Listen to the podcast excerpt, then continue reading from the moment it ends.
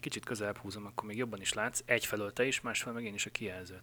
Az adás rettenetesen hosszú lesz, hogyha nem kapkodjuk össze magunkat, mert negyvenhárom millió oldal a vázlat. Igen, én végig akarok pörögni ezen az egészen, tehát itt tényleg gyorsan akarok beszélni ebben az adásban, hogy aki esetleg úgy hallgatja a felvételünket, a podcastot, hogy egy egész huszonötös sebességgel, vagy valami ilyesmi. Most megszívja. Akkor annak most inkább le kell lassítania nulla kilencre.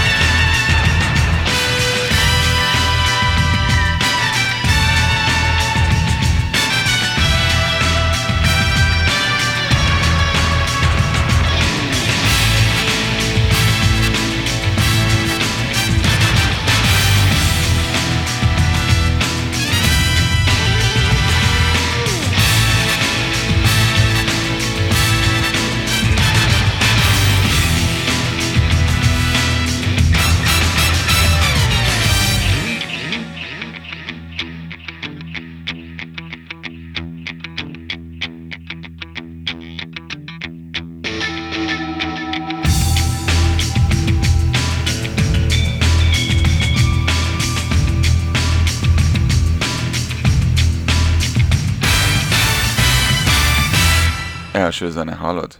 Bottle Without Honor. Szóval ő volt, a, ő volt az előadó, kinek neve a dal, melynek címe. Köszönjük szépen.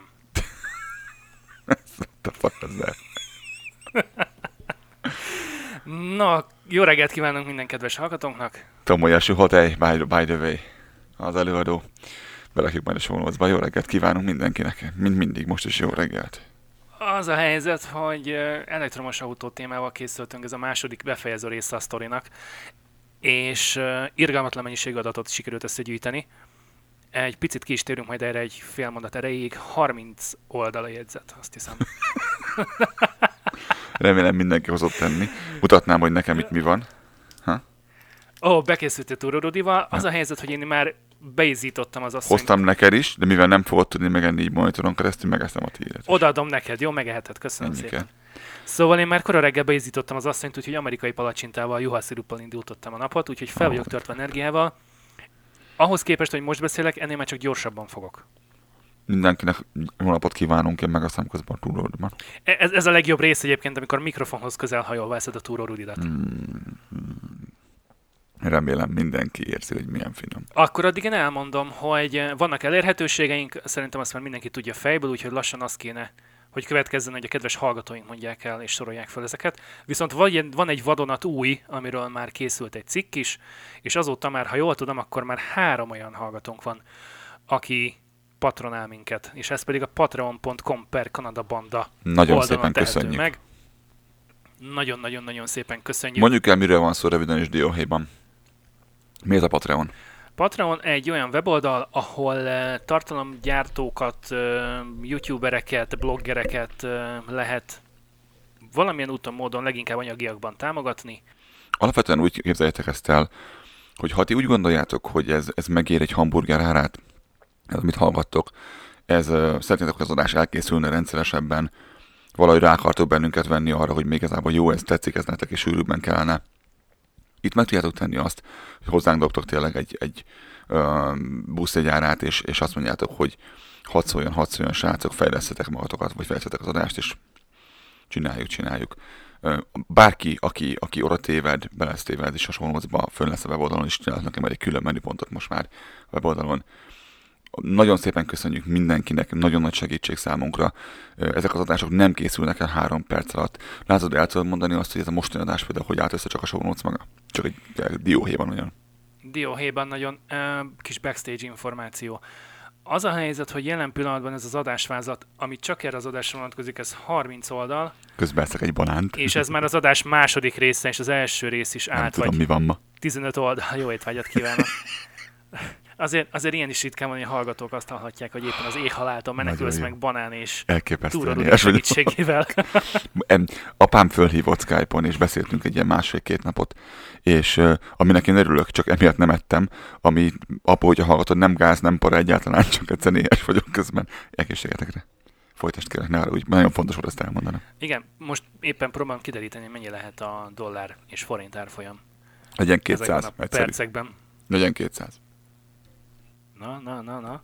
Hát, nagyon jó indulatú vagy, mert egyébként kétszáznyolcvan forint. Ó, de az u es á dollár. Oké, okay, never mind. Há, igen, mert a patronon u es á... Azt hittem kanadai, bocsánat. Nem, patronon u es á dollárban mérünk, és ugye ezt akartam mondani, hogy említetted a hamburger árát. Tehát lehet minket támogatni egy dollárral, kettő dollárral és öt dollárral. Ugye megfelelő mennyiségben kell akkor beszorozni ezt a kétszáznyolcvan forintot. Hogyan készült az adás? Uh, hogyan készül az adás? Uh, hihetetlen mennyiségű videót és weboldalt és újságcikket és blogbejegyzést és Facebook posztot olvasunk el. Válogatunk, szemezgetünk, megbeszéljük, átgondoljuk. Itt tegyük hozzá, itt van egy olyan lépés, ami nagyon fontos, amit sokan elhagynak. Le kell csekkolni azt, hogy ennek van értelme, amit láttál, vagy olvastál, vagy hallottál. Rengeteg olyan hely van, ahol rettentően kevés utánajárással, vagy nulla utánajárással böfögnek ki valamit az internetre, ezt már csak beszéltünk erről sokszor, azt nyilván nem tudjuk felhasználni az adáshoz. Olyan forrásokat tudunk felhasználni, ami egyértelműen látszik, hogy utána járt valaki, aki azt elmondta, leírta. És a többi közben mutogatok itt bele a mikrofonba, az a banánnal kezemben, óriás. A banánnal, ezt nem igen. Látják a hallgatók, de most mert, mondom. Mert a fiad már alszik, és nincs ott, hogy kitépje a kezedből. Bizony, pedig kitépné. Adás, adás előtt. Hárman... Igen, mondjad. Majdnem úgy volt, hogy hárman készítjük a mai adást, de végül aztán délutáni csendes pihenőre lett. Kicsit hangos volt a szerintem. Nagyon jött, és most az a új, hogy föláll meg mászik apáram, és azt mondja, hogy mam, mam, mam, mam, mam, mam, mam, da, da, da, da, da, ezt, ezt mondja most. Úgyhogy gondoltam, hogy behozom, de végül nem hoztam be, mert picit azt mondta volna, hogy mam, mam, mam, egész eles alatt, úgyhogy akkor meg aztán igazán hosszú lett volna. Túl lettünk volna beszélve, ez egyértelmű, hogy, hogy ő, ő vitte volna itt a pálmát a mai napon. Az, az biztos. Ne, nehéz lett volna mellette szóhoz jutni. Szóval rengeteg előmunka, rengeteg adatgyűjtés, rengeteg olvasás, videónézés. Majd, majd rengeteg utómunka. Előzi meg az adások elkészítését. Majd rengeteg utómunka, ami inkább ráthárul. Tehát én inkább az elején dolgozom, te meg a végén magával, a vágással, meg aztán a, a publikálással.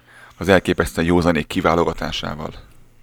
Belefűzésével a megfelelő helyre, effektek. Igen, és tulajdonképpen érted, a, a, a hatalmas, hatalmas információmennyiségnek a formába öntésével, hogy abból utána adásnapló lehessen, és bárki, aki utána ránéz és belenéz, az, az utána ki tudjon rajta igazodni. És ezt mondom azoknak is, akik alkalmazáson keresztül töltik le a podcastjainkat, és nem nagyon látogatják a weboldalunkat, hogy mindenféle link, videó, információ, stb. Stb. Megtalálható az adott adáshoz kapcsolódó adásnaplóban.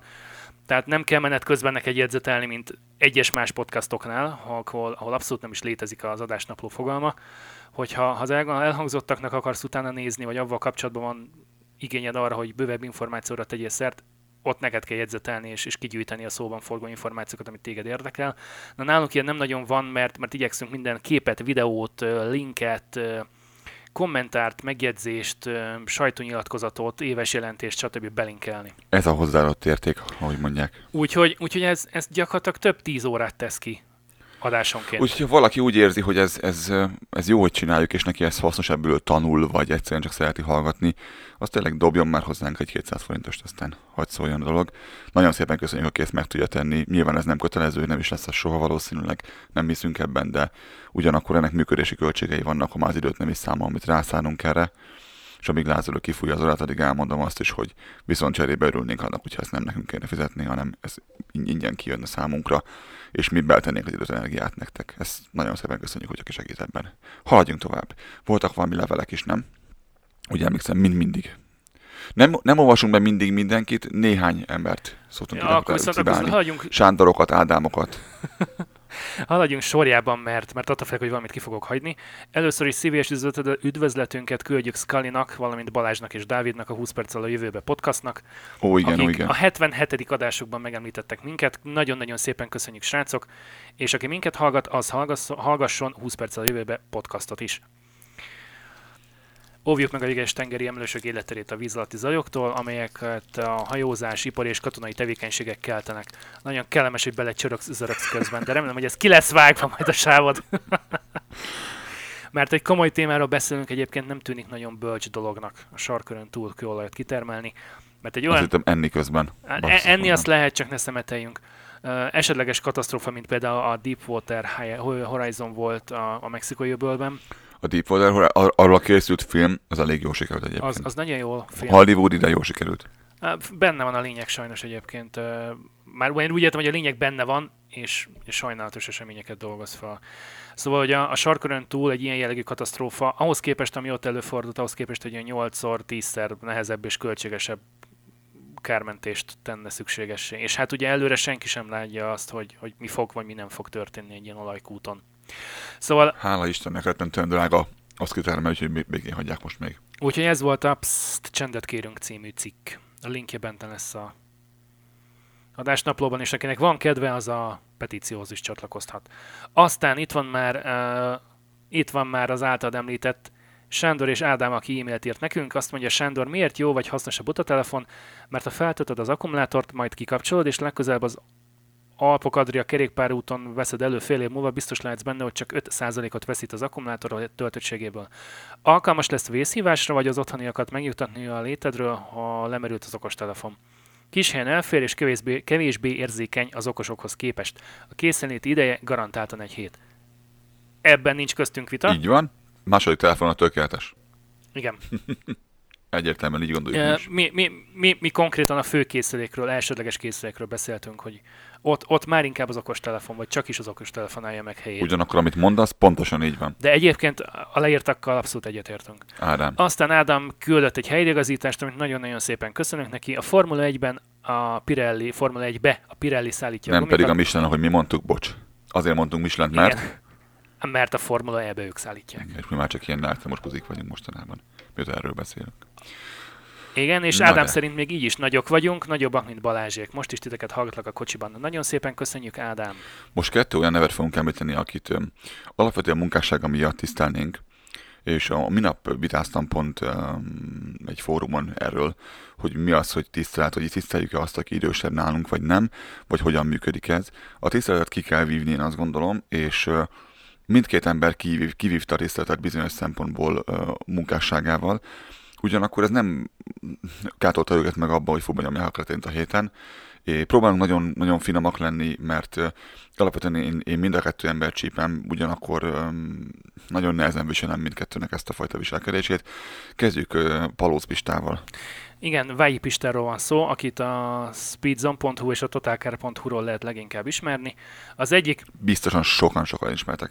Az egyik ilyen, egyik ilyen poszt alatt uh, kommentelt, és, és én ezért ezzel kapcsolatban kérdeztem meg Latortól, hogy, hogy Vályi Pistának vajon kötelező-e seggfejnek lennie, avagy sem. Vályi Pista az utóbbi időben fölvette ezt a, ezt a kalapot, hogy már pedig messziről bőnyállal köpköri a, a mindent, ami villany, um, amivel alapvetően nincsen baj, hiszen saját ízlése, tehát nem, nem nincs ezzel gond. Én is szeretem, tehát tudnatok kell azt, hogy, hogy benzinvérű vagyok, tehát olyan autón van ebben a pillanatban is, ami, ami uh, tud üvölteni, hogyha akar, háromszáz plusz lóerő, összkerékhajtás, de alapvetően hátra, hátrahajt és, és tekeri ki a seggét. Én tudom pontosan azt, hogy a Pista miről beszél, és volt már korábban is bé em vé a seggem alatt, meg mi egymás, és nem véletlenül veszem ezeket, és nem pedig a A Civic-et, bocs, mindenkinek olyan Civic-e van. De um, én pontosan értem azt, hogy ő, ő miért fél attól, vagy miért sajnálja azt, hogy ez a ország az el fog múlni. A kérdés nem ez, hanem az, hogy el fog-e.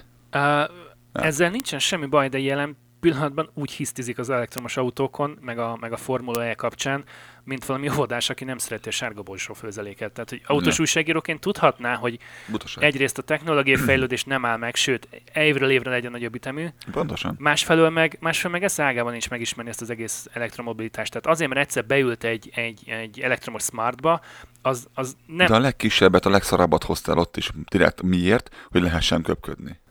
De, de hát az sem az alfa és omegája az elektromos autózásnak, tehát ne egy ilyen, egy ilyen Mitsubishi i-MiEV, meg egy, meg egy e-smart, mit tudom éppen most mi a neve neki, mert már volt vagy három, amit a Merci kitalált. Mondom, nincs az a baj, hogy nem szereti. Akarjon, akarom véleményt formálni az elektromos autókról, mert ennyi erővel beülhetném egy húsz éves Swiftbe, vagy egy Maruti Suzukiba, és az alapján mondja meg, hogy milyen benzines autót vezetni. Full hülyeség. Úgy fogalmazta meg ezt Lázadó, hogy olyan basszus ez nekem, mintha okosabbnak érezne magát, mint, és itt volt egy felsorolás, és csak hangosan rögtem, mert olyan jók voltak a nevek, amiket oda Igen, szóval, hogy, hogy Vályi Pista okosabbnak érzi magát Elon Musknál, Trevor Miltonnál, Robert er jé. Scaringe-nél, uh, Thomas Ingelatnál, Herbert Diess-nél. Tehát, hogy, hogy náluk mind-mind okosabbak. Mondjuk, mondjuk akik kik ezek így nagyon dióhéjban, csak hogy az egyik az egy, az egy Volvo-s csávó, jól látom, igaz? Igen, Ingelat, ő a... Ő a azt nem, nem is Volvos igazából, hanem ő a, a Polestar-nak a, hát, a, a igazgatója. Na, egy kutya. Uh, Herbert Diess, uh, ha jól emlékszem, ő Volkswagen. Volkswagen, így van. Aztán Scaringe, ő csinálja a Rivian-t, Trevor Milton, a Nikola Motors, és hát ugye Elon Musk pedig Tesla, SpaceX, stb. Amivel megint nincsen baj, tehát csak az a, az a helyzet, hogy őre rengeteg ember figyel megint. És hogy mondjam neked, azzal sincsen baj, amikor valaki nem mindig középen áll, és nem akar sosem megbántani senkit, mert a Pista sosem volt ilyen. Tehát én, én, én, én ott így szerettem meg, hogy, hogy ő, ő oda mondta, amikor oda kellett mondani. Most nem tudom, most oda kellene mondani. Tehát ez egy olyan... Értem, de újságíróként ennyire szűk látókörű nem lehet szerintem. Az a baj, hogy nem akarja megnézni. Igen. Nem akarja ezt megnézni az ebből. Tehát, hogy ha, ha valakinek lehetősége lenne arra, hogy kipróbáljon minden, minden nap akár egy új autót, akkor az mondjuk pont ő. Nem nyitott, ez a baj. De haladjunk tovább, elég volt ebből, mondom én csípem alapvetően őt. De... Ehhez viszont én annyira nem fogok tudni hozzászólni, hiszen itt profi fotózásról van szó, és, és kettőnk közül te vagy a profi fotós, nem én. Mégpedig itt, itt Pál Zsuha, Pál Zsuha nemzetközi esküvői fotós került képbe általad. Aztán én megnéztem a videóját, illetve a teljes YouTube csatornáját, meg a weboldalát is. Le vannak tiltva közben a kommentek, csak mondtam. Igen, szakmai oldalról te fogsz tudni hozzászólni, a másik oldalához meg már én is, tehát a közösségi médiához, a weboldal működéshez, meg úgy egyébként a, a kommunikációjához. Tudni kell, tudni kell um, Zsuháról, hogy, hogy ő alapvetően jó képeket csinál. Ő Németországban dolgozik főként, de minden máshol országban is, tehát ő, ő arról ismerszik meg, hogy oda megy, ahol kell, kell csinálni a fényképet. Ami egy tök jó dolog egyébként. És... Uh, szavam nem lenne azzal kapcsolatban, hogy ő milyen képeket készít, mert ő jó képeket készít.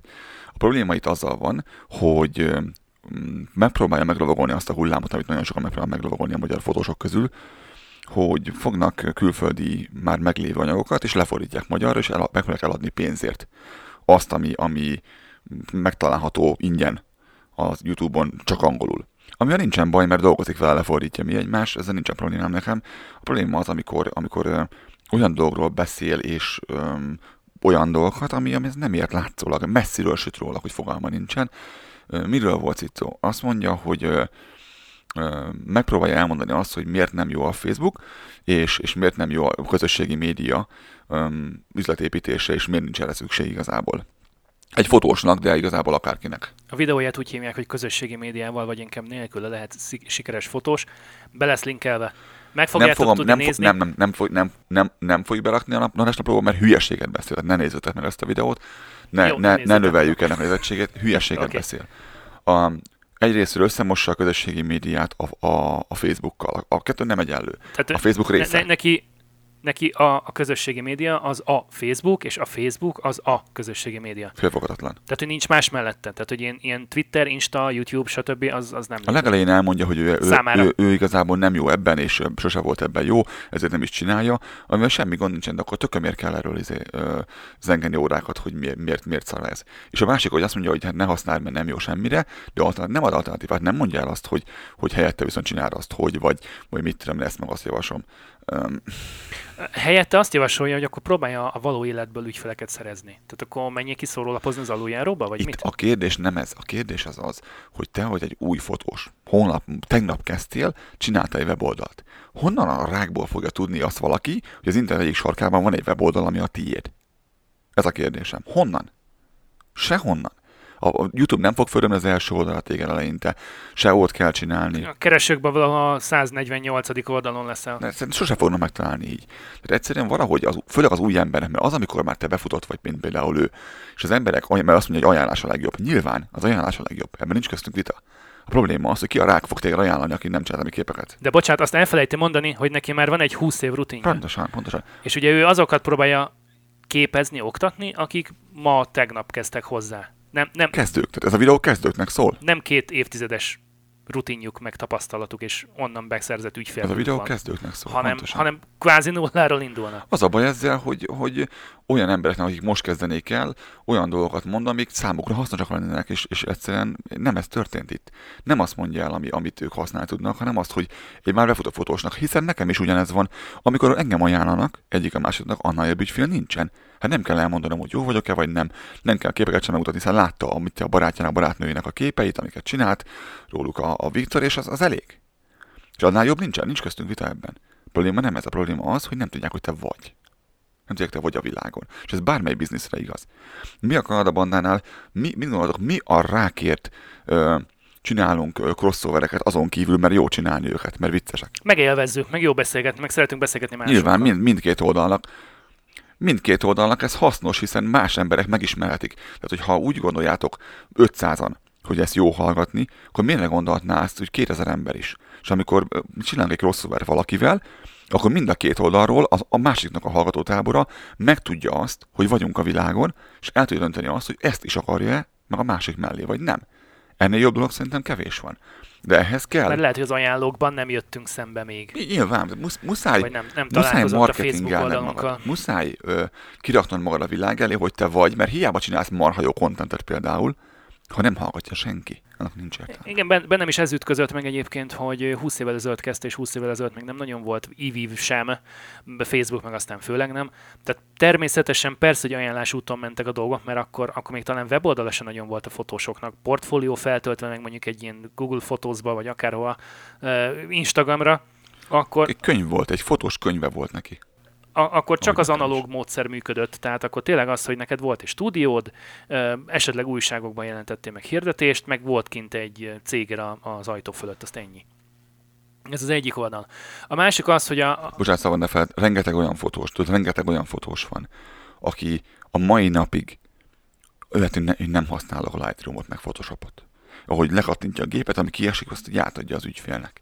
És egyszerűen így sírsz olyan képeket az átítőnként, mert hiszek abban én is, hogy a gépből lessen ki a jó kompozíció, a gépből lessen ki a jó ö, fény.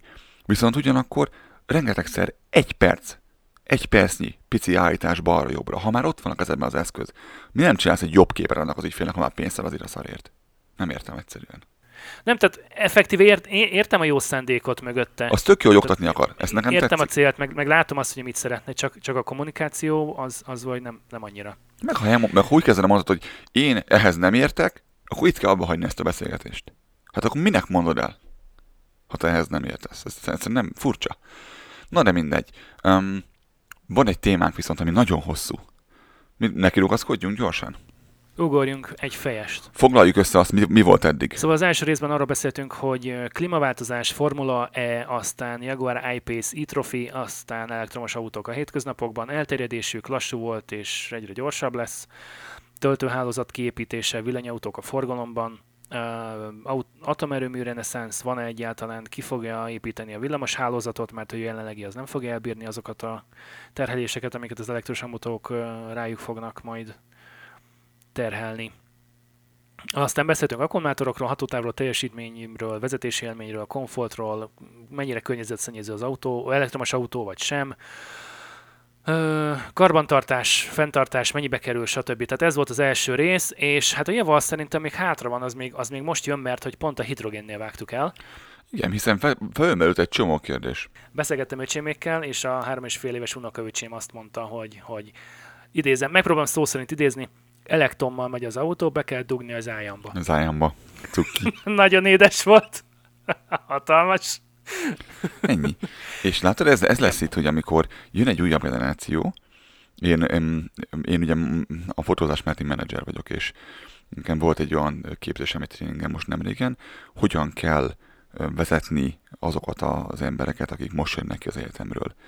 Ugye, hogy ők, ők másképp gondolkodnak, mint te, és mit tudom én, és um, x éven belül ők lesznek a munkaerőpiac negyvenhét százaléka. Tehát jobb, hogyha fölveszem a ritmust, hogy olyan kell ők, velük bánni.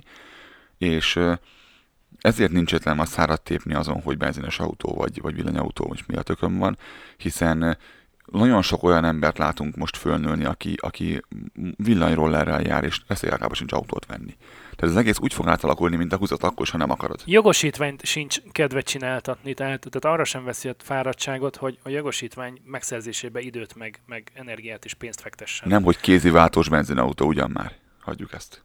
Igen, a hidrogén azért merült föl bennünk, mikor ezt a műsort készítettük, mármint ezt a sorozatot, ezt a három részt, ugye, ez a harmadik. Második. Hó, mert maga a elektromos autó harmadik, hiszen elkezdtük a, a villanytermeléssel. Ja, volt már valami előtte, igen. Tehát a három az egyben, a három az egyben van, tehát igazából az, az szopta föl azt az egészet, ha úgy tetszik. Mondhatjuk.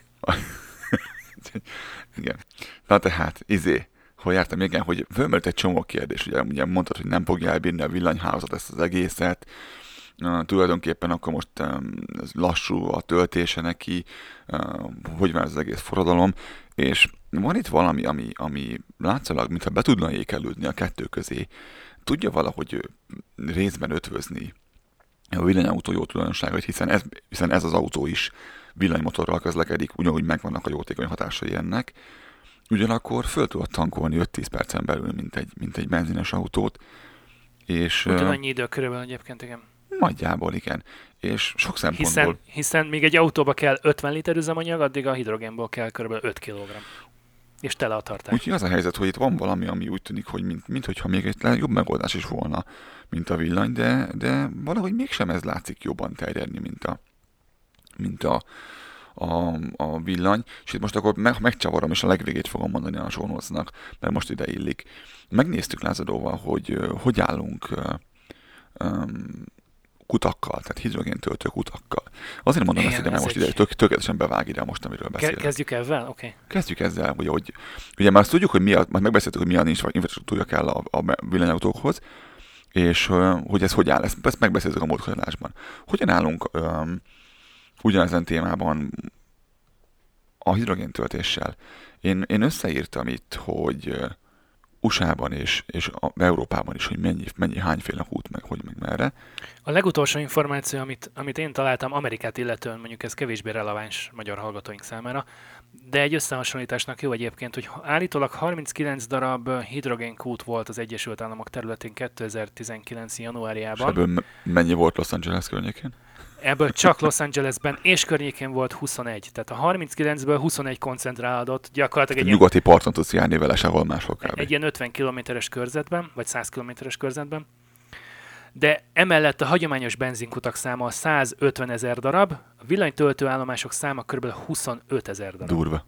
Durva. Tehát ehhez képest van egy ilyen statisztikai hiba százalék alatt, alatt, alatt lévő harminckilenc darab hidrogénkút.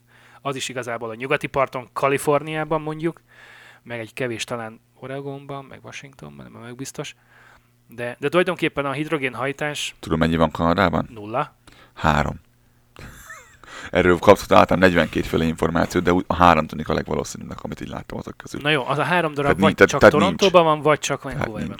Igazából nincs kút. Maradjunk ennyiben. Mi, ehhez képest viszont Európa, cserébe Európa, se áll semmivel se jobban, van, um, itt is megint harminckét féle uh, hely van, ahol össze lehetne szedni az információt, és mindegyik mást mond, és megpróbáltam egy ilyen átlagot vonni, amiben megegyeznek az az volt, hogy öt Spanyolország, nyolc, kilenc Franciaország, tíz uh, u ká, uh, Nagy-Britannia, kettő Belgium, öt Hollandia, hat Ausztria, és van egy rakás Németországban ilyen negyven-ötvenes darabszámban, tehát mondjuk az, hogy száz van uh, Európában, uh, Magyarországon pedig azért nem adhatok ilyen mutat, mert nincs. Tervezik, hogy lesz egy-két éven belül, aztán majd meglássuk, hogy meglássuk azt, hogy lesz se, és ez. Ezt annyira szépen leírták, ezt elmondom. Magyarországon kétezer-harmincra irányzott elő a szakpolitika, tehát figyeld a szót, tizennégy darabot. kétezer-harmincra. És az almat is tisztítsa. Emellett pedig a britek azt mondták, hogy ezerszáz ötven kutat szeretnének kétezer-harmincra. Hát mi meg tizennégyet, tehát hogy érezzük a különbséget. Jó, tehát igazából ez, ez, ez nincs. Maradjunk, hogy ez nincsen. Most azért még nem terjed, ha valaki belegondolt abba, hogy de hát akkor, de hát akkor, hogyha ez ilyen jó, akkor miért nincsen, azért nincs, mert nem lehet tankolni egyelőre. Ha ez fog változni, akkor lehet, hogy lesz. Ennek lehet az egyik, ára, egyik problémája az, hogy, hogy még most meglehetősen drága. Igen, igen, most nagyon drága egy kilogramnyi ilyen gáz egyébként. Összehasonlítva a benzinnel is drága. tizenhat-tizenhét amerikai dollár kilogramja, és ez már a kúton fizetendő általad, aki a és akkor ebből öt kell, köszönöm szépen. És akkor ebből öt kell, tehát tehát száz dollár megtankolni egy autót. Igen, ugyanannyit fizetsz érte körülbelül, nagyságrendileg, ha mondjuk beleszámolsz némi áfát is, mint hogyha ha, ha fúra tankolnál egy, egy es u vé-t. Na, nyolcvan dollár alatt nem úszod meg, és mindeközben meg a villanyt megbeszéltük, hogy mennyibe kerül megtankolni egy autót tíz dollárba. Ez, ez nem hangzik mondjuk egyelőre jól. Hogyan lehet csinálni különben hidrát? Oké, okay, vegyük át, hogyan működik az egészet. Van egy villanymotorunk egy autóban, és, an, és ez nem egy akkumulátorból szedi. Illetve ebben is van általában puffer akkumulátor, de ez nem akkumulátorból szedi. Uh, kezdjük egy picit, picit, tá, kezdjük egy picit távolabbról, mégpedig uh, onnan, hogy ugye maga a, a hidrogén, mint tüzelőanyag felhasználás, az nem egy új keletű dolog. Tehát azt nem kétezer... Na igaz, kezdjük innen. Igen, kétezer-tizennégyben találták ki, hanem, hanem már a NASA is használta ezt. Mindemellett, és az első hidrogén üzemanyagcellás járművet ezernyolcszázhatban építette meg. Nem tudom kimondani a nevét, François Isaac de Riva, valami ilyesmi lehet hívják az urat. Don't, don't speak americano. Na, mindegy is. Uh, szó, szóval, szóval hogy, hogy nem egy új keletű dologról van szó, csak körülbelül ott tart ez is, ahol az akkumulátor technológia tartott a kilencvenes évek elején. Hát... Tehát egy, még egy harminc év előtte van szerintem. És majd elmondjuk, hogy most hol is tart ez az egész. Szóval a lényeg az, hogy hogyan miként lesz nekünk hidrogénünk. De bocsánat, de ez annyira régi dolog, hogy, hogy ezt már használták az Apollo programban is annak idején. Megpróbálták meg, megfogni igen. A kiáramló gázokat, és abból egyrészt áramot csinálni, meg vizet ö, bontani vele, vizet csinálni vele, tiszta ivóvizet. Tehát ez, ez egy ilyen, egy ilyen názából vissza, visszaesett hozzánk ö, projekt igazából, amit, ö, ami elvérzett annak idején, mert az aksik még szarok voltak. Egy, ö, kettő... Um, nagyon drága volt, ami kellett hozzá ugye a, a platinum az akkumulátor belsejében. És közben ez a két dolog változott meg a világban, hogy az akkumulátor technológia javult, jobb lett a hatékonysága is neki, bár még mindig nagyon kaka, de jobb lett sokkal, olcsóbb is lett gyártani, és, és emiatt meg nagyobb a kapacitásuk. És emiatt igazából megint, megint elővették ezt az emberek, teljes joggal különben. Igen, de nagyon fiatal a projekt különben, mert kétezer-tizennégyben jelent meg az első sorozatgyártott üzemanyagcelles autó, egy Hyundai Tucson. Megint a Hyundai, megőrülsz, hallod. Megint a Hyundai, igen. És uh, majd, majd beszélünk a követőkről is. Szóval, hogy hogyan lesz nekünk hidrogénünk, amit ebbe a kétezer-tizennégyes gyártású Hyundai Tucsonba betankolunk. Van, van több módszer. Lehet elektrolízist csinálni, igen. Amivel egyébként az a baj, hogy több energiát igényel így hidrogént előállítani, mint egyébként amennyi energiát a megtermelt há kettőből kiveszünk. Ez vízbontás. Tehát, hogy, hogy sokkal, so, igen, sokkal több, van egy harminc százalék veszteségünk, ami azért elég durva. Na majd mindjárt beszélünk erről is, hogy, hogy mi a hatékonyság a kettőnek, de mi a másik eljárási módszer? Az még ennél is rosszabb egyébként, mert akkor meg rengeteg cé o kettőt termelünk, ez pedig a steam methane reforming. Tehát egy metán, metángáz átalakításról beszélünk igazából, amiben azt hagyják, hogy sok energia, ez, ez, ez a legelterjedtebb különben ebben a pillanatban. Rengeteg energia kell hozzá, és nagyon káros, tehát pont úgy, mint amikor pakurával meg olajjal foglalkozunk, tehát így ez igazából, amiért az egészet kitaláltuk, az úgy, úgy nincs többé, legyéljük hogy a, a, a célt. Igen, igazából többet veszítünk az előállítás során, mint amit utána a felhasználás során nyernénk. Sajnos. hetven-nyolcvan uh, atmoszféra nyomáson tartják egyébként, tárolják, és erre azt írták... Egy tartályban? Igen, hogy, hogy ez alatt is még oda bekerül a tartályba, képes egy olyan harminc százalékot elveszíteni a a hatékonyságából. Na, én számoltunk picikét, úgyhogy vegyük ezt, vegyük ezt akkor végig. Azt mondja, hogy van egy villanymotorunk, ugye, ahol, ahol elbokunk általában egy ilyen, egy ilyen négy százalékot, az elég hatékony a villanymotorra, ezt, ezt szeretjük a villanyautókban is.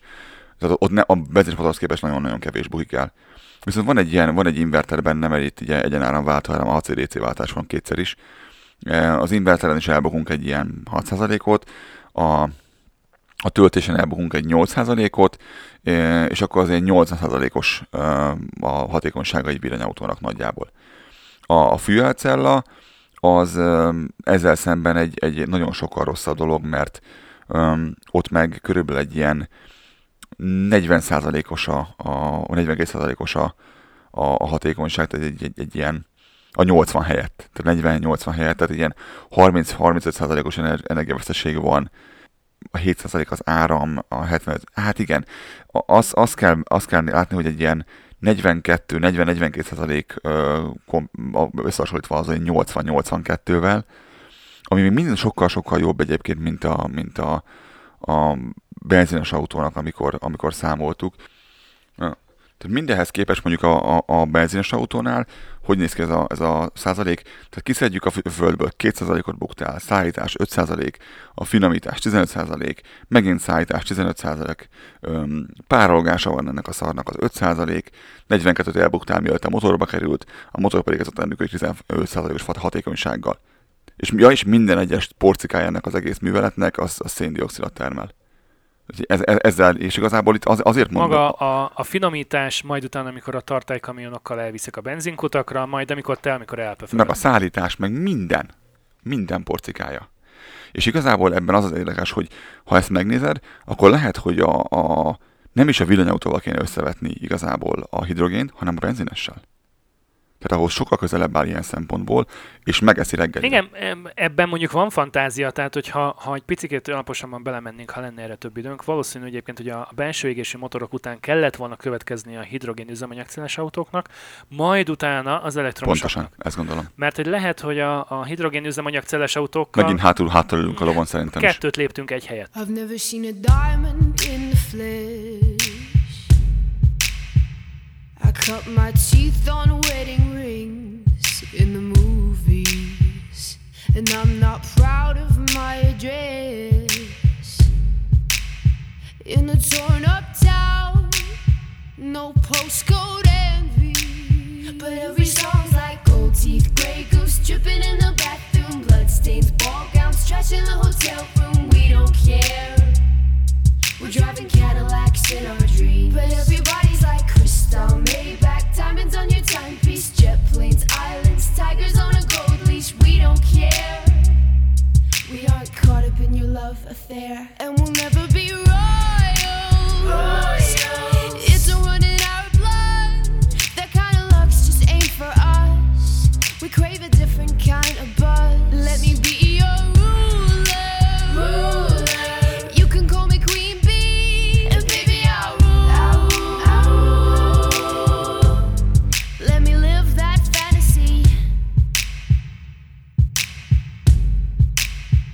My friends and I, we've cracked the code. We count our dollars on the train to the party, and everyone who knows us knows that we're fine with this. We didn't come for money, but every song's like gold teeth, grey goose dripping in the bathroom, bloodstains, ball gowns, trash in the hotel room.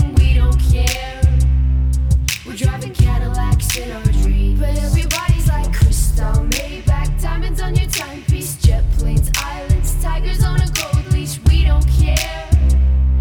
We aren't caught up in your love affair, and we'll never be royal. Royal. It's a run in our blood. That kind of luck's just ain't for us. We crave a different kind of buzz. Let me be your ruler. Ruler.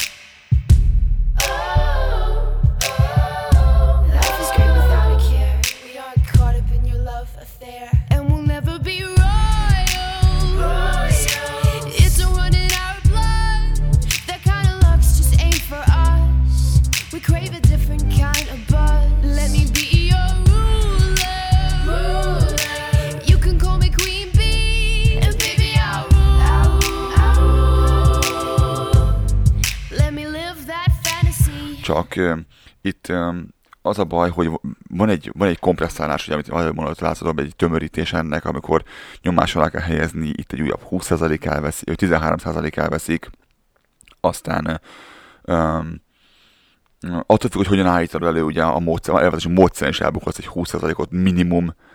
Aztán ott van a szállítása a hidrogénnek, ugye ezt, ezt nincsen rá grid, mint az elektromos autóknál, hogy az elektromos házatra.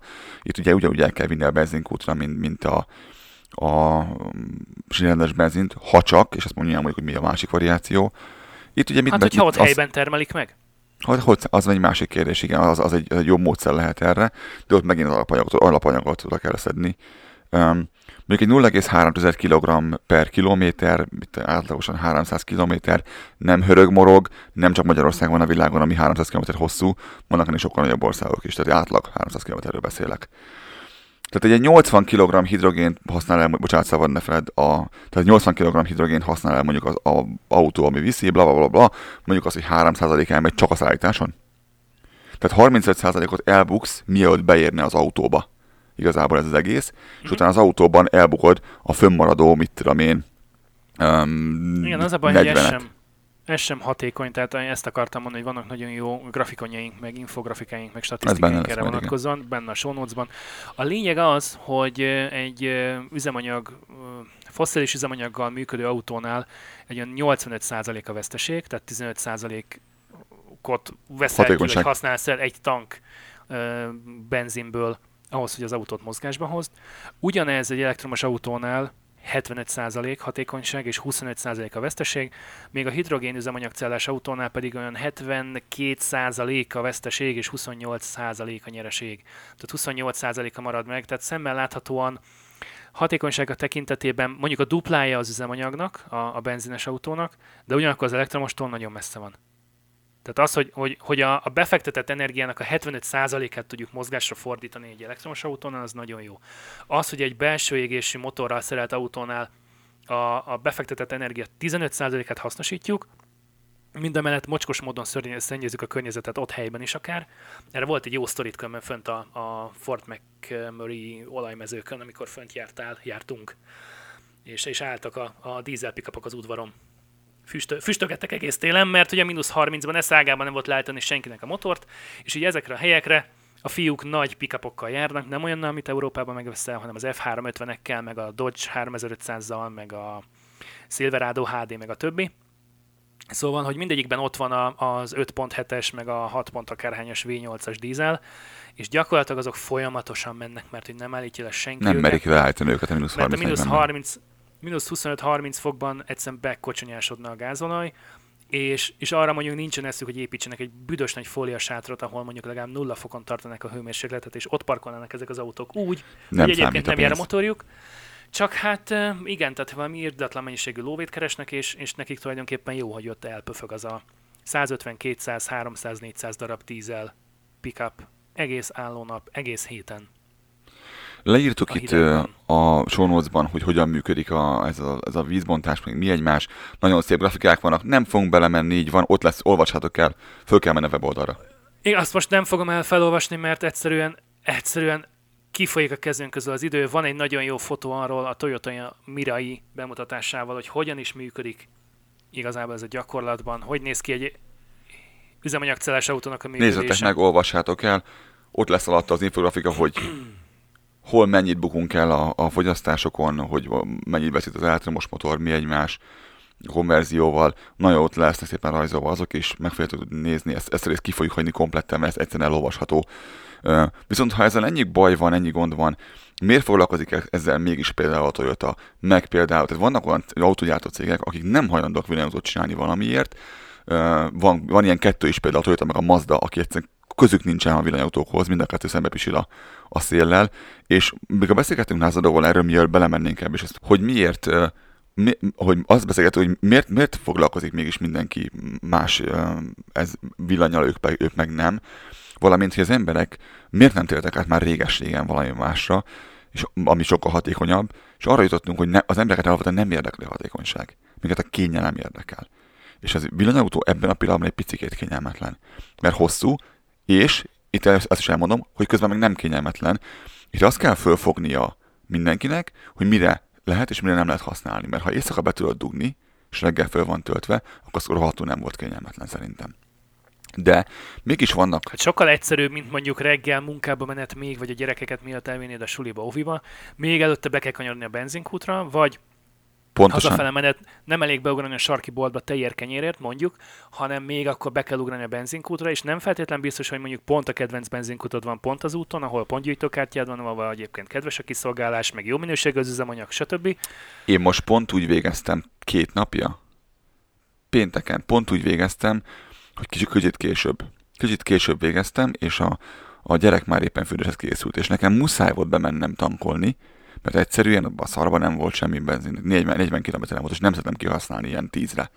És meg, meg kellett mennem ö, hazafelé a kútra, megtankolni mélyemes, ezzel buktam majdnem a teljes fürdést, mert egyszer annyival később értem haza. Ez mind nincsen, ha be tudom dugni itt, persze-persze kimérő az akkumulátor csörlén. Tehát ö, miért van az mégis, hogy a Toyota meg a Mazda látszólag széllel szemben pisil? Mit látnak ők, amit a többiek nem, vagy miért gondolják ők azt, hogy ezt nem, nem, nem kell villanyautózni? Mi a vélemény? Szerinted mi, miért van ez? Ehhez is van egy csomó linkünk, benne lesz majd a show notes-ban. A Toyota azt mondta, hogy Toyota is going big on fuel cells. Tehát ők a, a hibrid és, hib, hibrid és haj, hidrogénhajtásban hisznek, és egyáltalán nincs is teljesen elektromos modelljük, és nincs is tervben, hogy ilyen meg fog jelenni a közeljövőben, ahogy én tudom. És azt mondta a Toyota, hogy a kétezerhúszig harmincezer darab üzemanyagcellás autót akar eladni. Hát van ehhez a Toyota Mirai, és szerintem ilyen pillanatban nincs más. Tehát, hogyha abban el tudod adni harmincezret, hát... szóval, hogy ők, ők, ők, ők maradnak a hibrid és hidrogén autóknál. És nagyon érdekes egyébként, amit találtam, hogy itt... a déli szomszédunknál, az Egyesült Államokban a Kenworth-tal, aki teherautókat és kamionokat gyárt, együttműködik a Toyota, és már több hidrogénhajtású Kenworth uh, teherautó és kamion járja a nyugati part útjait. Dolgozik állítólag a Toyota szilárdtest akkumulátoron is. Képzeld el, ez még egy ilyen plusz adélyek információ a hidrogénhajtás üzemanyagcellák mellé. Szilárdtest akkumulátor? Igen. Még valamit pluszba beletolnak a... a halott embereket. Elektródák, elektródák mellé.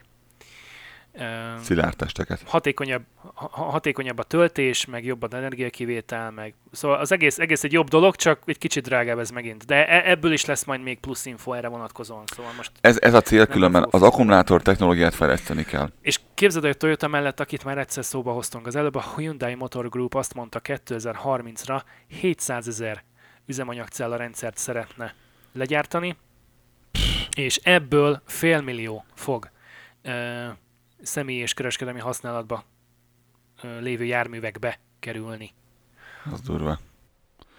Tehát nem csak a Toyota veszi ezt komolyan, hanem igazából van több cég, aki a villany mellett ezt is nyomatja. És, és azt mondja, hogy a maradék kétszázezer darabba pedig be fog kerülni drónokba, targoncákba, ö, azt mondja, hogy Energy Storage Systems and Power Generation. Jó ideje nézzük már azt, hogy hogyan okay. lehetne olyan energiállátás dolgokat létrehozni eszközökben, amiket nem kell töltögetni, amiket nem kell um, folyamatosan karbantartani.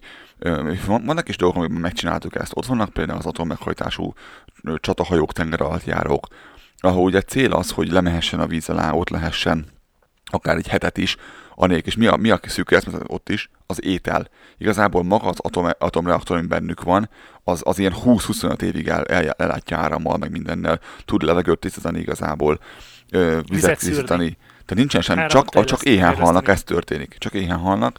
Mindeközben ugye ugyanígy a, a világon lévő például ö, nagy csatahajók is, amik vannak, a, ö, mondjad már, hogy hívják azt, amint repülőgépek vannak, repülőgépszállító anyahajók, azok is, ugye nincsen sok a világon ebből, tehát néhány országnak van, és ebből például az u es á-nak majdnem mind, vagy mind, vagy pedig mind, most ebben nem vagyok biztos, atommeghajtású, viszont van, aki ilyen nem az. És uh, egyszerűen nagyon fontos az, hogy ne kelljen megállni, üzemanyagot fölvenni. És hogyha egy drón tudna úgy üzemelni, én nekem van drónom, én ugye fotózom vele, hogy nem kéne leszállnom húsz-harminc percenként, uh, az csodálatos dolog volna. Nem sokszor kell több mint negyven perc egyébként a munkához, de az pont elég bosszantó, amikor félúton cserélni kell akkumulátort, és le kell jönni onnan, és újra fölvenni, és újra beállni a helyre, és folytatni onnan a labajtot. És nem is ez, hanem, hanem profi fotósként tudod azt, hogy mennyi akkumulátor kell mondjuk a fényképezőgépekbe. Tehát, hogyha tudnál magaddal vinni egy olyan, olyan töltőállomást, amit, amit tehát nem kéne, mint a konnektorhoz rohangálni három-négy különböző töltővel, hanem lenne egy darab standed, és abba bele tudnád pakolgatni a cuccokat, és nem kéne törődni avval, hogy most fú, hol lesz itt konnektor, hol találok hosszabbítót, stb. Lerakod magad mellé, és abban van annyi energia, hogy mit tudom, egy hétig dolgozhatná vele. Na de vissza a Hyundai-ra. Ö, azt mondták, hogy hat egész nyolc milliárd dollárt ölnek bele ebbe az üzemanyagcellás projektbe, és ötvenegy ezer új állást milliárd. Kívánnak megteremteni ebben. ötvenegy ezer új állás és hat egész nyolc milliárd dollár. Az Dora. ezerkilencszázhat milliárd forint. És ez egy darab cég, egy darab projektje. Tehát ezerkilencszázhat milliárd forint. Egy darab Hyundai cég, egy darab projektje. A Hyundai mostanában bolond, annyi mindent, annyi mindent csinálnak, és annyi látszólag a világ minden pénzét teszik bele ebbe az egészbe, hogy van nem csak a fűrelszellába, hanem, hanem az autógyártásba, hogy az elmúlt tényleg tíz évben, hogy a Hyundai márka, mint olyan, mennyit felölt az ilyen átlagosan szarautókból, fölöttek normálisan kinéző és ilyen kívánatos dolgok, amik még persze-persze most sem német autók. Mint például a Hyundai Nexo, amiről van egy test drive, egy próbaútra elvitték amerikai újságírók, vagy bloggerek, és be fogom linkelni, mert nagyon-nagyon-nagyon jó pofa. Abszolút őszinték benne, tehát nincsen semmi elfogultság, nekem nagyon tetszett. És a Hyundai még azt is mondta, hogy nekik azért tetszik egyébként ez a hidrogénes projekt, mert tulajdonképpen három perc alatt egy háromszáz mérföldes hatótávat be tudsz tankolni az autóba. Ők ott ugye gondolom az elektromos autókra gondoltak, hogy azokat egy kicsit tovább tart ellátni a megfelelő mennyiségű energiával. De ez megint csak azért van, mert ugye nem tudunk kellő sebességgel belepumpálni a mostani akkumulátorokba áramot, mert láttad most a, a, te- a, Teslának, láttad a Teslának az új töltőjét? Hogy, hogy az miért tölt? A harmadik generációs? Ez nagyon durva. A harmadik generációs. Elképesztő, hogy tényleg, hogy szegény akkumulátornak mit kell elviselni, milyen, milyen ütést kap az ott az, amit beszélgettem Mutka Attila barátommal, aki, akinek a kezdettsége nem dolgozik benne, de villanyász alapvetően. És... és mondta, hogy most nem tudja az átlagembernek, ez mit mondanak ezek a számok, de ő így olvassa az, az ampereket, meg a, meg a kilovattórákat, meg az időket, hogy mennyi idő alatt mennyi áramot, energiát, passz, energiát passzírozunk bele abba a szerencsétlen akkumulátorba. Mondta, hogy az, hogy azok, azok éveken keresztül bírják, nem pedig kettő ilyen töltés után halnak meg, azt mondja, az maga a csoda különben. Elképesztő, hogy hol tartunk. Ebben benne van a Teslának, a mérnökeinek a munkája, meg a Panasonicnak a munkája is természetesen. Bizony, bizony. És, ez, és, ez, és ez nem leves. És gondolj bele, hogy mióta csináljuk ezt. Néhány éve feküdtek rá erre komolyabban. Néhány éve. És azóta is nézd meg a, az hát, első és a második generációs. Akkor azt mondom, hogy, hogy mondjuk kétezer-tíz előtt bele se szart senki ebbe az egészbe. Senki. Senki.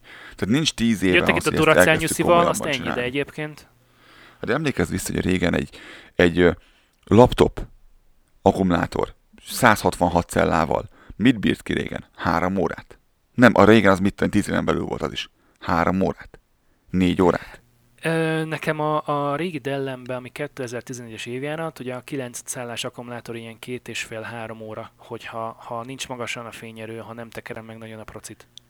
Mindeközben oda eljutottunk, hogy az Apple elkezdett gyártani olyan laptopokat szintén a kétezres évek környékén, amik elkezdtek menni hét órákat, aztán kilenc órákat, majd most a húgamnak ebben a pillanatban van a tulajdonában egy olyan MacBook Air, ami tizenkét órát bír egy töltéssel, tizenhárom tollal.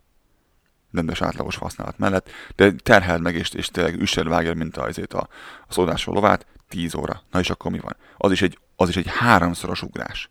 Néhány év alatt. Hát, ha beletesznek még fejlesztést öt évet ebbe az egészbe, lehet, hogy lemegyünk oda, hogy tényleg tíz percen belül meg lehet azt is tankolni villanyatót. És ez az egész olyan okafogyottá vált az egész vita, vita erről, hogy jaj, de hát ez az egész, ez nem, nem jó igazából. Hát igen, most ebben a pillanatban, viszont még egyszer mondom, ha éjszakába van dugva, ez az egész senkit nem érdekel. Hát de ez az, hogy, hogy nem, elég, nem elég jó, de ahhoz képest, amilyen volt mondjuk öt évvel, meg amilyen most, meg amilyen lesz öt év múlva, azért nagy-nagy-nagy különbségek vannak, hogyha valaki megnézi. Tehát lehet még méltatlankodni, csak tök fölösleges. El tudjuk mondani azt olyan hallgatóknak, akik, bocsánat, akik nem tudják, hogy mik ezek az autók. Tudunk, tudunk mondani néhány márkát és típust, hogy amikor egy olyat lát, akkor az egy hidrogén autó? Hát összesen három van, úgyhogy... Tudom. Három van, mert már a Hyundai a Tucsont nem gyártja. Uh, szóval, ha már Hyundai, akkor Nexo. Ennek van ugye a teszt videója, amit majd be fogok linkelni YouTube-ról, mert nagyon jó.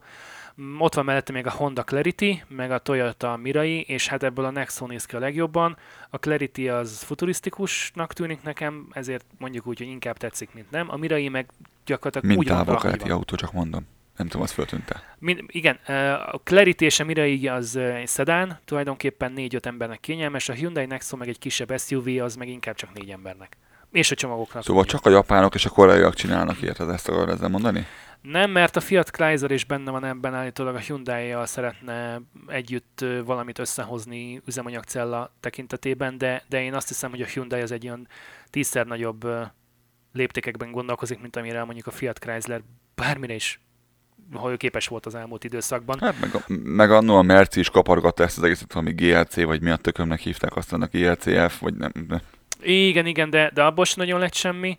Ellenben találtam egy olyat, hogy van egy olyan, hogy, hogy uh, Hydrogen Council, és ebben nyolc darab multinacionális vállalat van benne, többek között például olyanok is, mint a bé em vé, a Daimler, az Audi, a Toyota, a Honda, meg a Hyundai. Most ehhez képest a bé em vé meg a Daimler hmm. eddig nem nagyon villantott semmit, egy-két olyan darab autón kívül. Da- Daimler az Mercedes, segít, aki nem ismeri. Igen. Tehát egy- egy-két autón kívül nem nagyon villantottak semmit, tehát ilyen tömeggyártásról nem nagyon lehet beszélni, vagy ha mondjuk arról szorgalmazták volna egyébként a, a, az üzemanyagcella töltőállomásoknak az építését. Aztán egy picit letérve el a vágányról, ott van az Alstom üzemanyagcellás vasútja Európában, ami, ami tavaly ősszel jelent meg, azt hiszem. Na, igen, szabály valahogy. Úgyhogy, úgyhogy egyre, egyre több helyen uh, kap erőre az idő. De nem érzed azt egyébként, hogy, hogy nem, nem, nem a személyautókat kéne nyomatni ezzel, hanem, hanem mondjuk a, a tömegközlekedést, a buszokat. De egyértelmű. Kanadában van is, mondtál is, hogy van, utána néztem, hogy van itt valami olyan projekt, ami... ami... Gázüzemű, gázüzemű járművek vannak. Tehát uh, egy cé en gé, el en gé az, az megy. Tehát sokkal több jobb, mint a dízel egyébként. Nincs avval semmi gond, csak... Uh... Az otthon is megy, amennyire én tudom. Tehát már, már csinálunk valamit. Nem tömegével. Tehát, hogyha ha megfigyeled... Mert én, én azt mondom egyébként, hogy mind a villanyt, mind ezt, ezt itt kellett volna elkezdeni. Tehát tömegközlekedésnél pontosan tudod azt, hogy merre fog járni a busz, mikor fog oda menni, mikor van idő tölteni. Ki lehet számolni, ki lehet alakítani úgy a töltést, és a busznak óriási akkumulátort lehet vinni magával hátul, hiszen óriási egy eszköz, tehát uh-huh. tökre elférne benne. De itt a városban is, Calgaryban is van már egy-két ilyen busz szerintem, de Lethbridge-ben, ha jól emlékszem, jártam lent a héten, szóval Lethbridge-ben szinte csak ilyen buszokat láttam, amelyik, amelyik uh, dízel-hibrid volt, tehát dízel-elektromos hajtású, vagy pedig gázüzemű. Tehát, tehát sima, egyszerű, hétköznapi mezei uh, szívódízel nem is jött szembe, de még turbodízel se, csak a hibrid hajtásos meg a gázüzemű. Egyébként Magyarországon van olyan, hogy Magyar Hidrogén és Tüzelőanyag Cella Egyesület, így gyorsan a margó szélére megjegyzem őket is, és hát olyan weboldaluk van, hogy besírsz. Tehát abszolút minimalista design, halott linkek, tehát mint, mint hogyha saját magukat sem vennék komolyan. Ugyanakkor pedig a kiadványaik, amik elérhető a weboldalukon pé dé ef formátumban, az viszont nagyon-nagyon összeszedett. Hmm. Tehát engem úgy tűnik, mint, hogy kényszerből csináltak volna egy weboldalt, de így szakmailag, megmondom, azok aha, a pé dé ef-ek, meg kiadványok, meg cikkek, amiket írnak, az, az nagyon ott van, az nagyon jó, nagyon alapos munkát tükröz, de ugyanezt kéne átültetni a weboldalba is. Hmm. Hú, kivégeztük a hidrogént? Ö, azt nem kivégeztük a hidrogént. Még egy-két ilyen, ilyen friss zöldséget dobálunk ide az asztalra nektek ugye a végére, hogy ezt az egészet így körbekerítsük valamit, tényleg könnyebb legyen nyelni.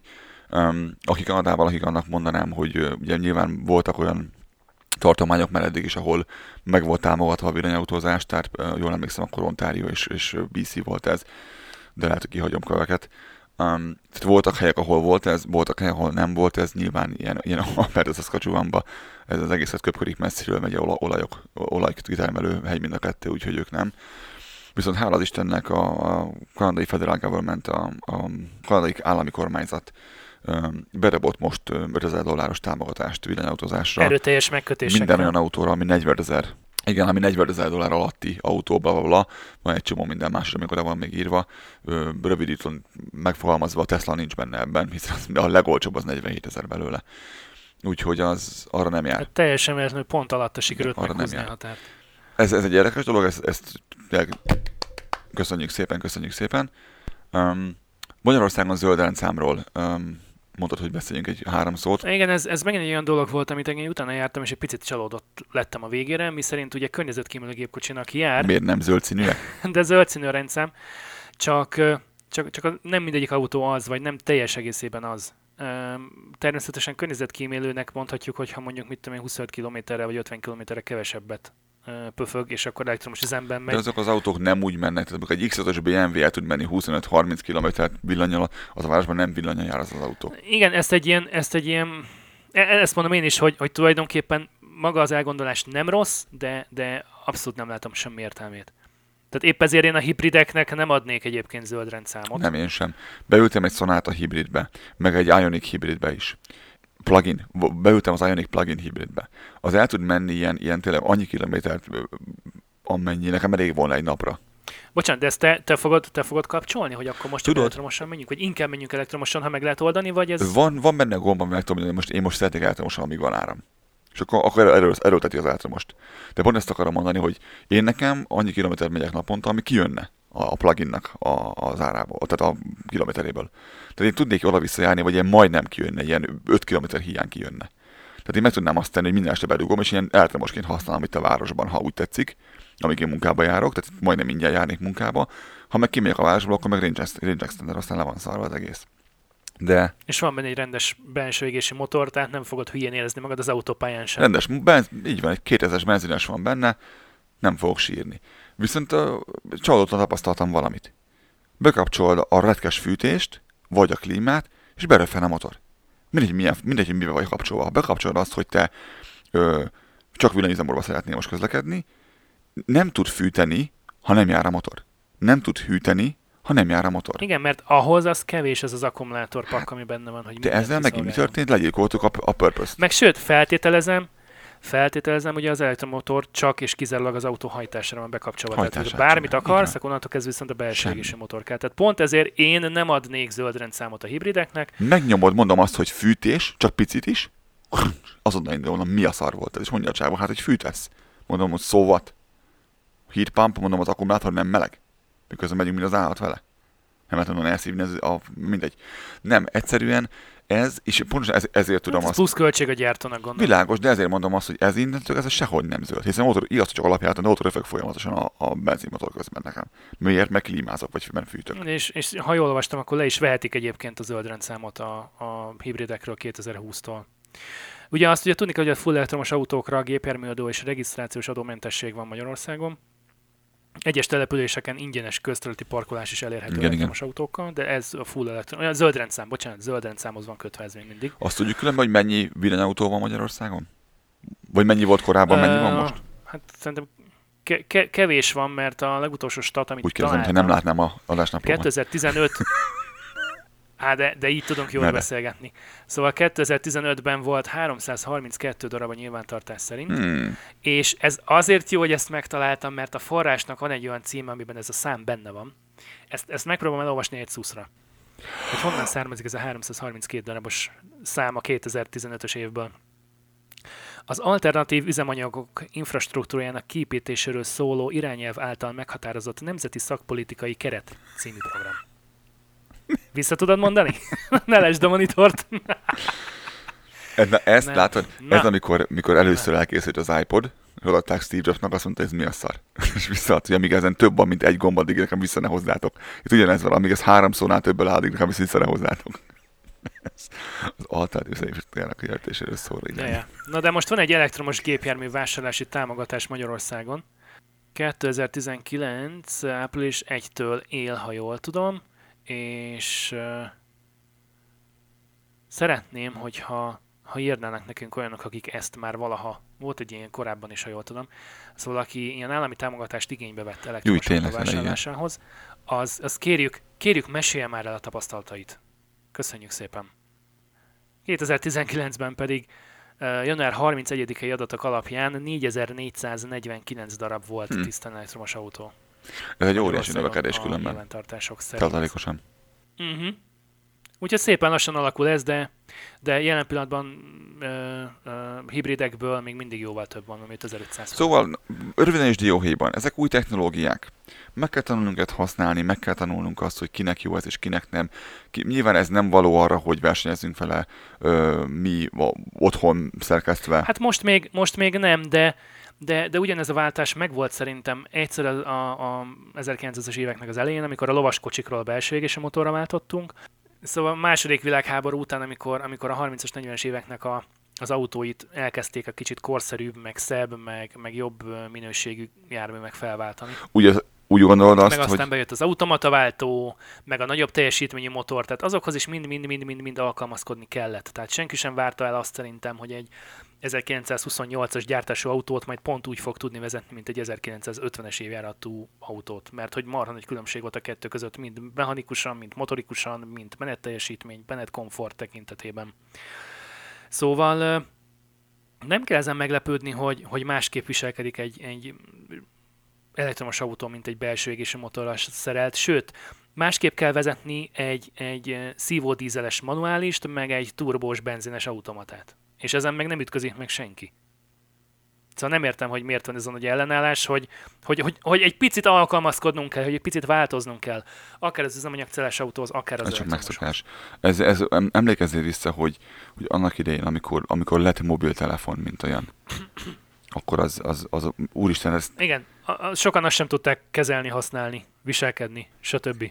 Ezt tölteni kell. De hát hetente kellett tölteni, de akkor se tudsz, tölteni kell. Ugyanígy, mikor meglett az órám, lepölvacsom, mindenki mondta nekem, hogy hülye vagy, automata fölhúzós órád volt, kézmozgásra húzta föl magát. Azt, ha képes vagy levenni ezért a fosért, amit naponta kell majd földudni, vagy fél naponta kell földudni, majd tölteni. Ja. És igazából tudod, mi van? Én reggel, mikor felévedek, akkor leveszem a töltőről, elmegyek vele dolgozni, este főre, akkor mikor lefekszem aludni. Sőt, az utóbbi két hónapban nem is ezt csinálom, mert egy bizonyos okból kifelől elkezdtem figyelni az alvássziklusaimat, meg az alvásomat, így rajtam van éjszaka az óra egy nagyon kényelmes szíjjal. Ezért most az történik, hogy én amikor hazajövök, akkor az órát lerakom egy órára. Egy óra alatt föltölt, mert egy ráraktam egy teljesítményű töltőt a, a töltőjére, a végére raktam egy ilyen tizenkét wattos uh, iPad töltőt, egy óra alatt fölnyomja nulláról, tehát ilyen tizenöt százalékra föltolja a telire az órámat, uh-huh. Fölveszem, és egész éjjel rajtam van, már másnap egész nap rajtam van, és este leveszem ilyen tíz százalékon megint, mikor megjövök, és ilyen, mit tudom én, héttől nyolcig tölt, hogy mondtam valamit. Vagy fél nyolctól fél kilencig. Ö, meg kellett szokni, igényelt két napot, vagy háromat, vagy egy hetet. Azóta ez, ez így van. Az emberek kényelmesek, ezt értem. Tehát ezt beszélgettük, hogy ugye, itt egy hetvenhárom százalékos hatékonyság áll szembe egy tizenhárom százalékossal, és az emberek leszarják. Mert, mert hangosan kiabálva visítanak, hogy tehát milyen kényelmes föltölteni az autót öt perc alatt a benzinkúton, vagy milyen kurva kényelmes el sem menni a benzinkútra, hanem úgy belőni mindenleg, hogy tele van a tankja.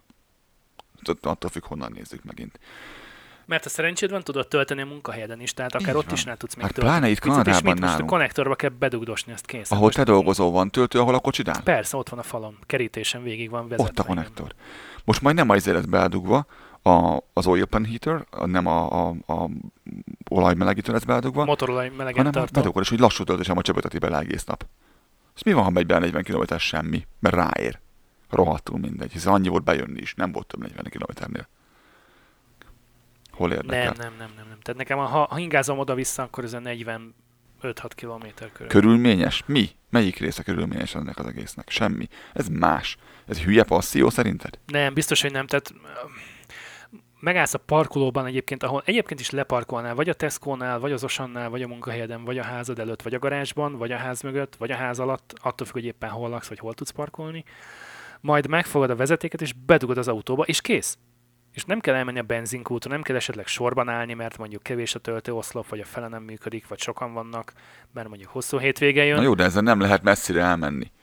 Sokan kérdezik tőlem azt, hogy, hogy most melyik, hogyan m- kell m- ezt... Mert a benzines sem minden nap messzire mész? Igen. Ha igen, akkor most még használja a benzinest, hogy vegye egy hibridet, vagy vegye egy hidrogén üzemanyagcellás autót, ne elektromost, de egyébként meg, hogyha ha tényleg arra használod, és ha mondjuk elkezded figyelni, hogy naponta mész harminc, negyven, ötven, hatvan kilométert, mert elviszed a srácokat reggel a suliba, elmész dolgozni, délután bevásárolsz, vagy beugrasz, mit tudom én, ide-oda-amoda vágni ezt-azt, majd utána haza megint, vagy esetleg elmész a gyerekekért és utána haza, és az egész kijön neked kevesebb, mint hatvan vagy hetven kilométerből per nap, akkor belső égésű motor totál fölösleges.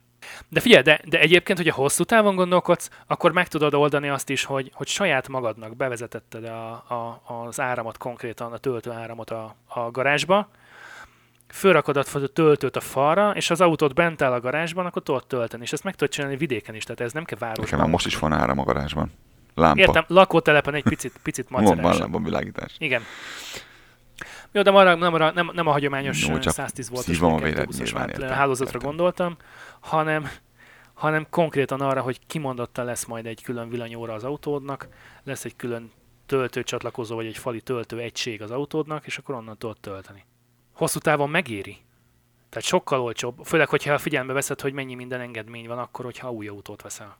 Tehát ezt, ezt úgy kellene nézni, hogy nem csak az árcímkét, hogy mennyibe kerül az elektromos, meg mennyibe kerül a benzines, hanem számolt ki, hogy tíz évre neked mennyi a karbantartás, az üzemanyag, a biztosítás, minden. Tehát mindent vegyél bele. Az első Na nem csak az, hát most, most már, hogy van a, van a, a Federal Credit, meg ott van még hozzá, mondjuk veszel egy autót bé cében, kapsz össze, összeadva tízezer dollár kedvezményt, egy am, amúgy harminchétezer dolláros ö, Um, Leafre, akkor az huszonhétezer dolláros autó. Az hol drágább, mint bármi más? Sehol. Rohadtul sehol. Na de Magyarországon sem fizetsz utána sem regisztrációs adót, sem gépjárműadót. Én azt hallom állandóan mindenkit, hogy ilyen autónak a hatótávolságát befolyásolja a hőmérséklet, a terepviszonyok, a vezetési stílus, a súly, a kilogramm, a, a klíma használata, vagy nem használata, a mennyire nehéz a, a, a lábad, az évek múlásával ö, romlik az akkumulátor mennyisége, és ez mind megvan a benzines autónál is, sírva könyörgöm.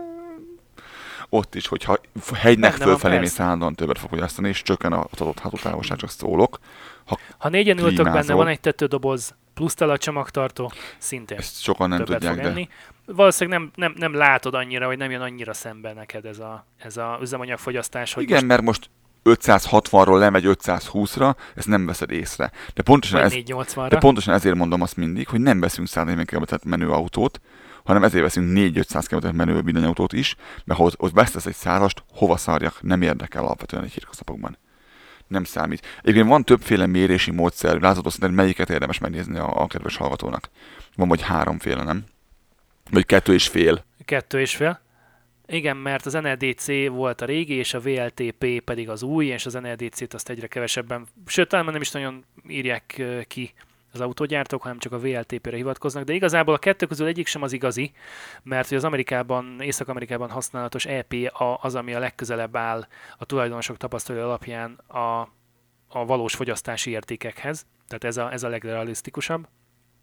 De sajnos ezt Európában te nem fogod megtalálni nagy valószínűséggel, hanem a dupla vé el té pé lesz feltüntetve, ami ugyan annyival jobb, mint az en e dé cé, hogy ténylegesen mérhető hatótávokhoz már azért, azért közelebb van, és, és számolnak dinamikus gyorsításokkal, de, de még mindig kritikus, vagy még, még mindig több kritikát kapott, mert hogy, hogy továbbra is laboratóriumi körülmények között zajlik a mérés, és hogy, és hogy még mindig többet mond, mint, mint a valósághoz inkább közel álló é pé á. Tehát azért, azért azt nem mondom, hogy osztani kell kettővel a dupla vé el té pét, de mondjuk nagyobb százalékot kell levonni a megadott adatból, mint mondjuk az é pé á. Annyira érdekes, hogy mindig a hülye amerikaiakat szidják otthon, és uh, itt is kiderül az, hogy jobban mérnek, meg ott van a törésteszt. Az en e dé cé az, az valami... az valami végtelen izé volt, végtelen egy, egy elnagyolt ö, ö, dolog volt, kb. Úgy, mint a, mint a benzines fogyasztás, amikor neked azt mondták, hogy már pedig kettő. Egy ilyen nehéz autó, egy ilyen kis motorral el fog járni három literből, és be, beült az első újságíró, kiment vele Szentendrére, meg visszajött, és ilyen hét liter. Tehát a, most csak gyorsan egy különbséget mondok, Nissan Leaf második generáció, é pé á kétszáznegyvenegy kilométer, amire azt mondják, hogy közel áll a valósághoz. A dupla vé el té pé, ami az új európai szabvány, kétszázhetven kilométert mond, és az en e dé cé meg, ami a régi hatótáv volt, az pedig háromszázhetvennyolcat. Na most a kétszáznegyvenegy meg a háromszázhetvennyolc között baromi nagy különbség van. Ö, emlékszel arra, amikor volt a törésteszt annak idején Európában, és elkezdték az amerikaiak összetörni az autókat, úgyhogy ilyen csak egy, egynél átolásos volt, tehát nem, nem fele felében, vagy nem, nem frontálisan, hanem kis, kis Euro en cé á pé-nél mindenki öt csillagot, öt csillagot kapott, meg négy csillagot kaptak, és hogy fú, mennyire biztonságos az autó, és ugye a Renault erre nagyon-nagyon ráfeküdt annak idején, hogyha valaki emlékszik rá, hogy... Hát mert hogy... kaptál egy csillagot azért, hogy csiringelt valamiért. Tehát ilyenekkel kaptál csillagot. Ha jól tudom, kétezer-tizenötben a Dacia Duster azért kapott plusz egy csillagot, mert bele volt... volt kapcsolj be az volt, övet, kapcsolj be az övet, kapcsolj be az övet. Egyrészt talán az is, a másik pedig, hogy be lehetett állítani, hogy adott sebességnél nem essen többet az autó. Tehát egy limiter volt benne, ha jól emlékszem. És akkor ez már az Euro en cé á pé szerint plusz egy csillagot ért. Majd, eljött, majd eljöttek Amerikába, összecsapták őket izébe, ilyen húsz százalékos árfedéssel, és leszakadt az ajtója a kocsiknak, meg ilyenek. És néztek, hogy ő... Az i i há es egy kicsikét jobb teszteket csinál már megint csak. Tehát én inkább hiszek és bízok az i i há es-ben, az amerikai uh, szervezet méréseiben, meg az ő, ő töréstesztjében, mint az Euro en cé á pé-nál. Még, még annyit elmondanék ide egyébként, ha már a töltőállomásokról volt szó, hogy uh, aki, aki ezt passziónak érzi, aki ezt, ezt kínlódásnak érzi, az nyugodtan menjen el, kiránduljon egyet Európában, és kérdezze meg A, a hollandokat, németeket, britteket, norvégokat, vagy akár a Magyarországon működő Tesla Model S taxisokat, Szegeden és Budapesten, hogy ő, ők hogy érzik ezt a dolgot, hogy, hogy ez mennyire passzió, mennyire macerás, mennyire körülményes elektromos autót használni a hétköznapokban. Ennyike. Na, ez fér bele mára. Még mindig van egy csomó minden, azt nem fogjuk következő adásban beszélni, most elég volt már a villanyozásból, de majd vissza fogjuk hozni még a maradékot, mert még maradt még itt a tarsolyban néhány dolog, ami ami teljesen külön megtárgyalható ettől az egésztől egyébként. Köz, mindeközben azt tudnotok kell, hogy továbbra is készül nek műsoraink a világ különböző részein történő eseményekről. Sajnos itt belefutottunk egy problémába, már rég le kellett adnunk egy adást, de az interjú alannyal egyszerűen nem tudtam találkozni, mert egyszerűen soha nem tudott eljönni. Már volt, hogy ott voltam összekészülve, ott álltam a mikrofonokkal is mindennel, amikor közölte egy órával az interjú előtt, hogy ő, ő ma mégsem ér rá. Azt hittem, hogy a hajamat kitépem a helyről, mert én mindent akkor észrevesztem arra a napra. Úgyhogy bocsánatot kérünk, az adás nem készült el, nem miattunk nem készült el. Mindeközben, ha kedves hallgatók, ha van köztetek olyan, aki külföldön él, és nem Angliában van, és nem mosogat, az írjon már nekünk, és volna kedve arra, hogy csináljunk vele egy fél órás órás beszélgetést, az jelentkezzen nálunk. Készül egy, egy sorozat, egy műsor. sorozat, ahol olyan hallgatókat keresünk, akik, akik ezt így, így csinálják. Kiköltöztek vidékre, akár lehet Európába, Máltán, nem tudom, Spanyolországba mentek el. Mindegy, de nem akarok hallani Londonról. Tehát bárhol, bárhová mentek, de nem Londonba és nem mosogatnak, ez nagyon fontos. Tehát szeretném azt látni, hogy vannak olyan hallgatóink, akik külföldről hallgatnak bennünket, bocsánat, látom, hogy vannak. Tehát látom, hogy Indiát is látom, látom, hogy ott vagy. Ö, hallgatnak bennünket. Írjatok már nekünk, ha nem is akartok be, esetleg be, bekerülni az adásba, akkor legalább írjátok le röviden, hogy, hogy, hogy hol voltatok, mit csináltatok, miért vagytok ott, mi vittetek oda. Aki pedig szeretne az adásba bekerülni, az írjon nekünk, mert ö, szeretnék összeválogatni néhány embert, akivel ö, készítünk egy kis beszélgetést, és akár csak egy-két adásba összevágni több embert, akár egybe, de szeretnénk egy ilyen körül mutatni arról a magyar államnak is, meg mindenki másnak, aki ezt, ezt harsogja, hogy aki Magyarországról elköltözik, az, az mindig Angliában és mindig mosogat. Tudjátok, ez nekünk egy ilyen veszőparipánk. Köszönjük a segítségeteket. Adás nektek készül és veletek, ezt ne felejtsétek el soha. Igen, a háttérben történnek azért dolgok olyanok is, amikre, amikre ha tudnátok, akkor, akkor mondhatnátok azt, hogy jaj, hát há, hónapokat kell várni, de egyrészt szeretnénk nagyon alapos munkát kérni kezünk közül. Másrészt pedig, amit már említettünk, hogy ezek mind-mind... mind Igen, ezek, ezek mind-mind nagyon-nagyon sok előzetes adatgyűjtést és szervezést igényelnek, ami pedig időbe telik nekünk család és munka mellett, de, de rajta vagyunk és, és dolgozunk folyamatosan a háttérben, még hogyha ennek nem is van mindig nyoma. Valamint a Patreon támogatás segít abban, hogy keves-kevésbe kelljen a munkahelyünkön dolgozni, és jobban tudjunk ezzel foglalkozni. Ne felejtsétek el a Patreon támogatást. Patreon.com per Kanada banda. Közben csináltam a kezemmel azért a Jedi elmetrükköt, csak mondom. Okay.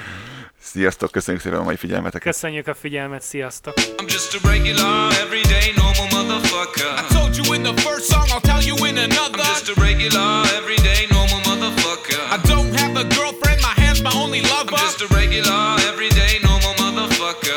One night a week, my mom likes to cook me supper. I'm just a regular, everyday, normal motherfucker. And Michael Keaton was my favorite Batman. I was walking down the street just the other day. I saw these two fine bitches, they were walking my way. Yo, what you girls doing tonight is what I wanted to say. But suddenly I panicked, my voice started to shake. So I put my head down and I just walked away. I had a bus to catch anyway, it worked out great. Got on the bus, put my headphones on and pressed play. Sheryl Crow, James Blunt, and motherfucking Ace of Base. Yo, what can I say? It's just a day in my life. I'm up early in the morning, in bed early at night. To be productive at work, I gotta be well rested. Yeah, motherfucker, you heard what I just I'm said. I'm just a regular, everyday, normal motherfucker. I don't like margarine, I much prefer the taste of butter. I'm just a regular, everyday, normal motherfucker. My favorite movies as a kid were Superman and Ghostbusters. I'm just a regular, everyday, normal motherfucker. I have a hard time opening my eyes underwater. I'm just a regular, everyday, normal motherfucker. And I'm not a huge Nicolas Cage fan. I'm from a lower middle class family. Me and my brothers and sisters played hide and seek. I have good memories from my childhood, bitch. My favorite toy was my fucking fire truck, bitch. I used to play with that motherfucker all day long until I learned about sex from the Sears catalog. And then I played with my motherfucker all day long, about ten times a day, man, all year long. My favorite song, motherfucker, I don't like to admit it, is a Celine Dion song from the movie Titanic. Every night in my dreams, I see you, I feel you. Every time I hear that fucking shit, a tear comes to my eye. Why the fuck did Leonardo DiCaprio have to die? No, I'm not afraid to say that I'm a sensitive guy. Sticks and stones break my bones, but it's the words that make me cry. Like that time in grade three when a girl called me stupid face. She really hurt me. Why'd she call me stupid face? Is my face stupid?